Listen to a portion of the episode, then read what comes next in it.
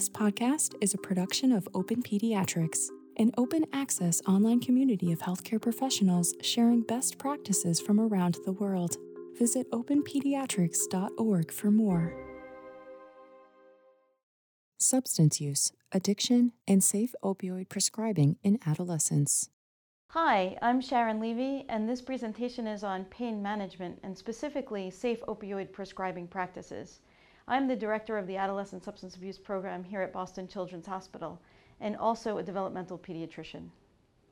The objectives of this presentation are to review the epidemiology of opioid misuse, abuse, and dependence, to review opioid neurobiology, to illustrate safe opioid prescribing practices, to highlight the differences between addiction and what we sometimes call pseudo-addiction, and to review special considerations when treating patients with pain and a history of substance abuse or dependence. Epidemiology of opioid misuse and abuse. This slide shows data from the Substance Abuse and Mental Health Services Administration. Data was collected between 2002 and 2009, and it shows trends in uh, misuse of opioid medication among adolescents. As you can see from the graph, uh, there's been significant increase in the uh, number of uh, adolescents who've misused opioids between 2002 and 2009, and these numbers continue to grow. This increase is, has been in conjunction with the development of newer and stronger pain medications. Adolescents' recreational use of prescription painkillers accounted for more than 17% of all illicit drug use initiations in 2009. That means uh, more adolescents started their drug use histories by using an opioid than any other drug other than marijuana. Uh, in 2009, one in eight, or about 13% of high school seniors, had misused a prescription opioid medication, meaning they'd used it either recreationally or for non medical use sometime in their lifetime. And we know that many adolescents are misusing uh, prescription medications because they believe that they are safe because they're prescribed by a physician. This graph shows lifetime misuse of opioid among 12th graders in high school. Uh, this is from the Monitoring the Future study, which uh, surveys adolescents in 8th, 10th, and 12th grades in a nationally representative sample.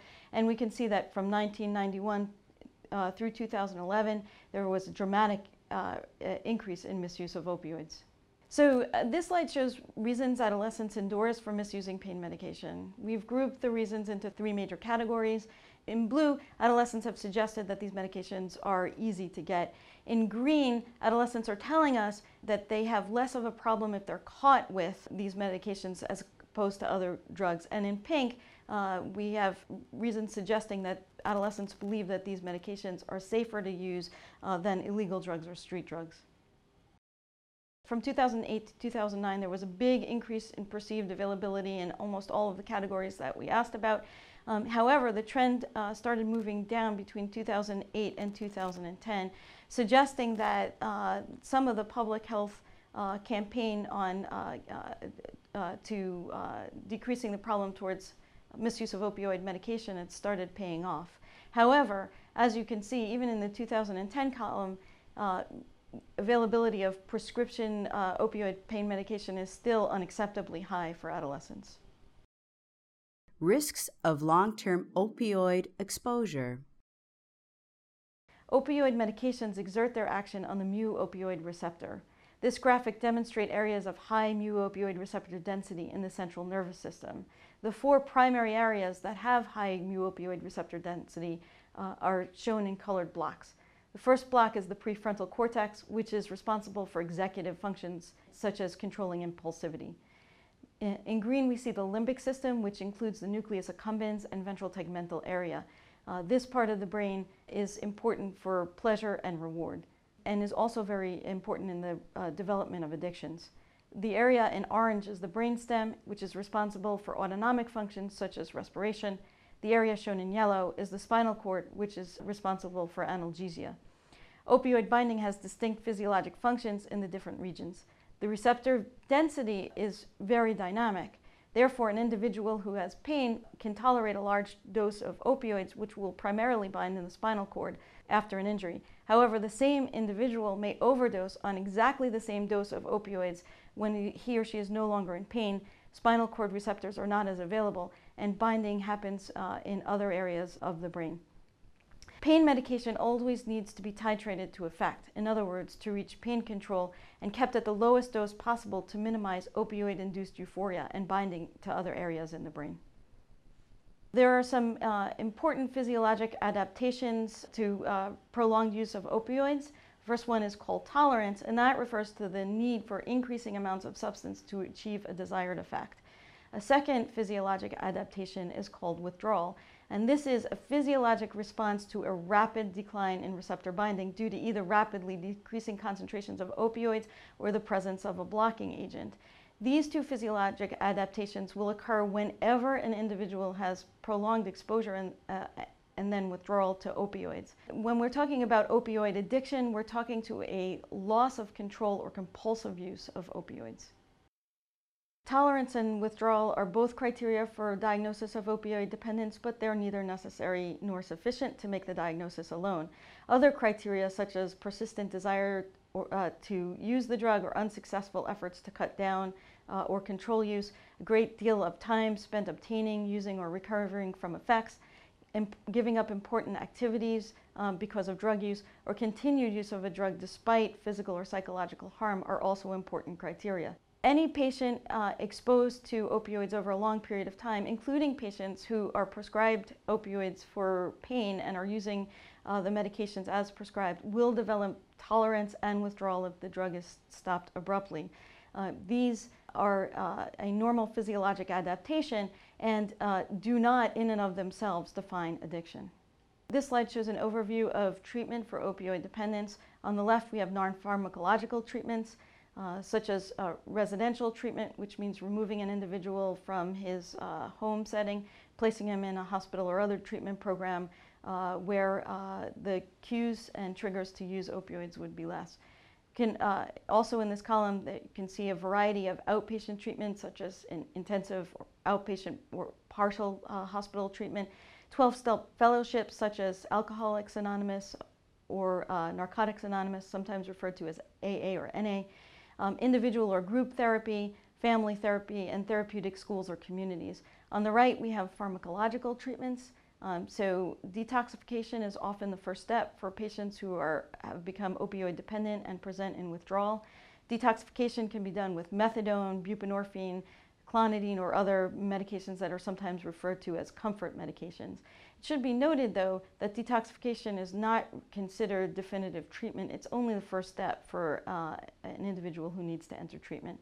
Um, opioid antagonism can be given uh, uh, long term. Um, uh, naltrexone is available to be given either orally or IM. Um, we can also give replacement therapy with either methadone or buprenorphine, and these can all be combined with non-pharmacological treatments. Safe opioid prescribing practices. In terms of long-term opioid prescribing, and now we're talking about chronic non-malignant pain, so a patient who um, has a need for ongoing pain treatment but does not have a life-threatening uh, condition. For these patients, opioid prescriptions should always be written by one doctor and, uh, and filled at one pharmacy. Treatment should be coordinated with other providers. Um, we recommend that physicians use their state's prescription monitoring program when they're available. Uh, stable patients should be seen at least quarterly for an evaluation, and uh, physicians should consider drug testing to monitor for compliance to make sure that the prescribed drug is, is uh, present in the urine and uh, to make sure that illicit drugs are not uh, in the urine. Principles of pain control. We know that opioids are the most effective analgesics available, but they're also some of the most addictive substances uh, available. However, with careful monitoring, opioids can be prescribed safely to patients who have pain. A few key principles uh, regarding safe opioid prescribing practices. First, set reasonable expectations and treatment goals with patients.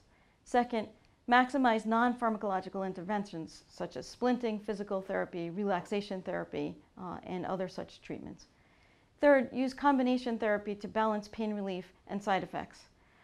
Fourth, start low and go slow. Use PRN medications for breakthrough pain in order to provide adequate pain control until a uh, therapeutic dose is established. Advise patients and parents of uh, child and adolescent patients on the appropriate use of PRN medications. keep prescriptions small, assess patients frequently to monitor for pain and signs of opioid euphoria. Case Studies Case 1 First case is an individual who presents uh, with need for management of uh, chronic non-malignant pain um, and uh, the doctor has to decide if this uh, young woman has become uh, addicted or uh, has poor pain control. So Lisa is a 15-year-old athlete with spondylitis. She failed conservative management with non-steroidal anti-inflammatory drugs. She's wearing a back brace and surgery is planned in six months. Her orthopedic has prescribed acetaminophen with codeine for her back pain. She's come to you, her primary care physician, saying that she continues to have pain despite her medication. So you interview Lisa privately. She denies past year use of alcohol, marijuana, and other drugs. She's never misused, sold, or shared her prescription pain medication or bought pain medication illicitly. And the remainder of her history and physical exam are largely unremarkable. This is a triage guide to help thinking about which patients can be treated safely in primary care um, and which ones need to be either uh, monitored or uh, referred to uh, an, another professional. So uh, we recommend that patients who are in the low risk category, so no use of psychoactive substances, can be treated and monitored safely in primary care. We call patients who have relatively lower risk of alcohol and or marijuana use only as established by a standard screen such as the NIAAA Youth Alcohol Screening Guide or the CRAFFT questions may be treated in primary care but should be monitored closely and we recommend consultation with either a mental health or addiction specialist when managing these patients over time. Patients who have higher risk alcohol and or uh, marijuana use or use of other illicit substances should fall into the high risk category. These patients should be stabilized in primary care but then co-managed with either a mental health or addiction specialist.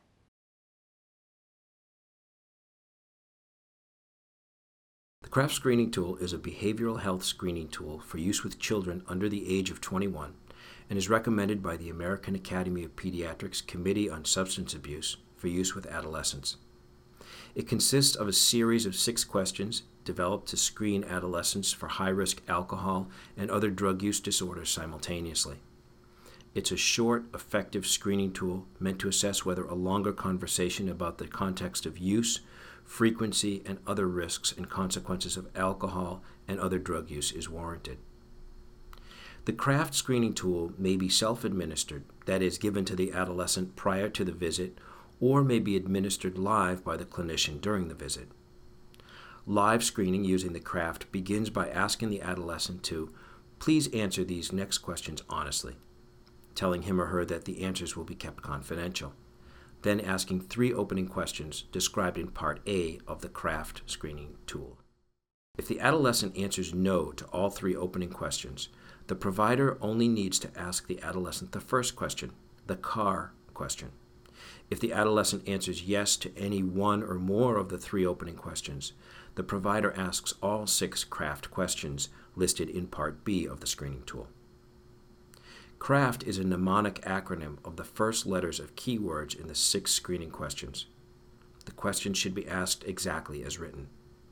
C. Have you ever ridden in a car driven by someone, including yourself, who was high or had been using alcohol or drugs? R. Do you ever use alcohol or drugs to relax, feel better about yourself, or fit in?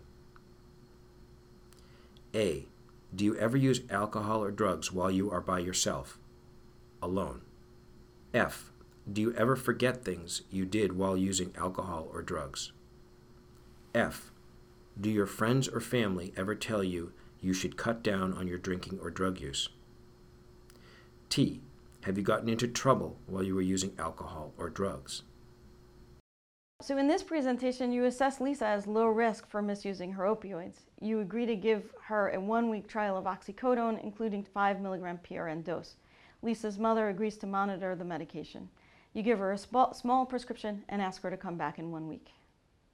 Follow up one week later, Lisa's still complaining of back pain. She reports taking all the medication that her mother gave to her. She says her pain is 10 out of 10 and she's asking for more medication.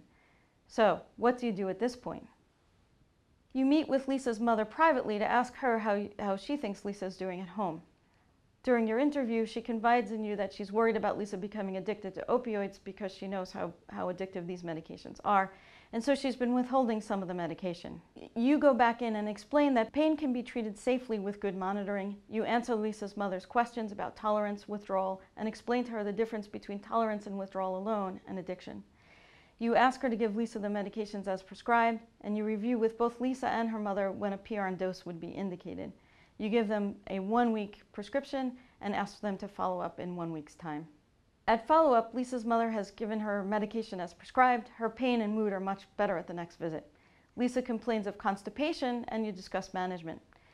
It, she reports that she took PRN doses on only two occasions on days when she was more active than usual. You all agree that she seems to be on the correct medication regimen. You refill her prescription for two weeks and ask her to come for another follow up. So in this case, Lisa has many indications that she has uh, poor pain control, which is sometimes referred to pseudo addiction. Uh, this chart shows us suggestions of when a patient has poor pain control as opposed to when they have true addiction. As you can see, a patient with poor pain control, once the uh, medication regimen has been achieved, uh, medication use will be stable, as opposed to patients with addiction who will constantly escalate their medication dose. You can see that functioning uh, improves when a patient with poor pain control is put on the correct dose. However, in addiction, the more the dose of medication uh, uh, rises, the worse the symptoms of addiction become. Patients with poor pain control are often concerned about side effects. Patients with addiction typically do not complain about side effects. Patients with poor pain control will often have leftover med medications, uh, where patients with addiction rarely will. Uh, patients with poor uh, pain control are not typically preoccupied with opioid medications once pain is adequately controlled. Patients with addiction, however, remain preoccupied by medication. In fact, it's one of the criteria for making a diagnosis of opioid addiction um, is this loss of control and preoccupation. Here's some anticipatory guidance that we recommend that you give all patients who will be prescribed pain medications. So for, uh, first of all, we recommend that you use an opioid contract for all patients on long-term medication. The contract should spell out uh, the, uh, what you expect of the patients, their parents, and what they should expect of you. Patients should never change the dose or frequency of their medication without uh, consulting with their physician. We recommend that parents hold on to all medication and supervise uh, dosing, um, particularly for uh, children and younger adolescents, um, we recommend that physicians uh, discuss with both patient and parent the significant misuse potential of these medications. Um, should also review policies regarding early refills for lost or stolen prescriptions. Other signs of true addiction are patients who give an evasive history, frequent requests for early refills or unscheduled visits to the office or emergency room looking for medications, patients who sell their medications uh, or forge prescriptions uh, uh, often have addiction.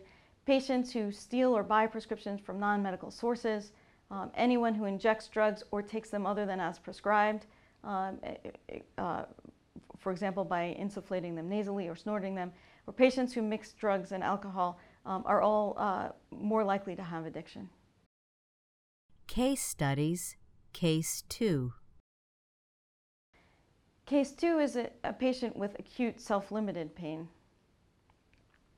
Julie is a 17-year-old girl who has been followed in your office since infancy. She's healthy with no significant past medical history. She now presents with pain after inverting her ankle during a cheerleading practice several hours ago. She has diffuse swelling and tenderness of her right ankle. Her range of motion is normal and there's no point tenderness. An x-ray reveals soft tissue swelling but no fracture. You wrap Julie's ankle in an ACE bandage and teach her how to use crutches. You advise her to rest, ice, compress, and elevate the injured ankle, and ad lib with weight bearing, but uh, avoid cheerleading practice and physical education for the next week. And you prescribe her ibuprofen 400 milligrams every six hours for pain. At follow up, Julie returns uh, a few days later complaining that she is still uncomfortable. Concerned by her prolonged pain, you ask the radiologist to review the x ray. He confirms the reading of soft tissue swelling exam of her ankle is now unremarkable. You recommend that she continue ibuprofen and add acetaminophen for pain, and you refer her to an orthopedist. She asks you for stronger pain medication, saying that her friend gave her some pills the other day that made her feel much better. What do you do next? At this point, you say the following to Julie I know that ankle sprains can be very uncomfortable. The good news is that your x ray confirmed that you don't have a fracture or something more serious. I don't think the medication you asked for is the right thing in this situation. Opioid pain medications have a lot of side effects and can be harmful. Since you're still uncomfortable, I would like you to see the orthopedist just to make sure that we're not missing anything. Here are some principles of managing acute self-limited pain. So number one, use non-pharmacological treatments uh, and or non-narcotics first. Number two, if opioids are necessary, give a small supply, such as two to four days. Number three, inform parents and patients about any narcotic medications uh, that will be given and their uh, abuse and misuse potential. Number four, discuss the risk of abuse, addiction, and diversion. Number five, Advise parents and patients to discard any leftover medication. Case Studies, Case 3. Case number three is acute self limited pain in a patient with opioid dependence. Eric is a 17 year old boy who was diagnosed with opioid dependence and started on opioid replacement therapy with buprenorphine 18 months ago. With a combination of medications, individual therapy, and AA meetings, Eric has done very well. He's a senior in high school and has been abstinent for, from all substances for over a year. Eric broke his tibia in a skiing injury eight days ago. In the emergency department, he was advised to stop his buprenorphine temporarily and treated with Percocet for pain. He's come into the office because he continues to have pain at night and he recently ran out of medication. Uh, this case is to illustrate that pain can be treated safely in patients with opioid dependence. However, primary care physicians should always coordinate with other providers and agree on a single prescriber um, we also recommend that anybody prescribing opioid pain medication to a patient with known opioid dependence should speak with the collaborating treaters. In this case, this would uh, uh, include Eric's counselor um, and his uh, buprenorphine provider. We recommend uh, increasing supportive care such as counseling visits and AA meetings during the time while uh, patients will be receiving opioid pain medication uh, because uh, uh, taking opioids can be triggering even for patients who've been in a stable recovery over a long period of time. Of course, all the proper consents will be need, need to be in place before uh, speaking to uh, collaborating treaters. We also recommend in patients who've had a history of opioid addiction to monitor with drug testing to ensure the presence of the expected substance and the absence of others. In summary, Opioid medication can be used safely to treat pain without putting patients at risk of developing uh, addiction. Use caution when prescribing pain medications to adolescents. Use extra caution when prescribing to adolescents with a history of a substance use disorder. And consider inadequately treated pain if a patient hoards medication or escalates the dose on his or her own. This has been a production of Open Pediatrics. We have more podcasts like this one available everywhere you get your podcasts. Visit openpediatrics.org for more information.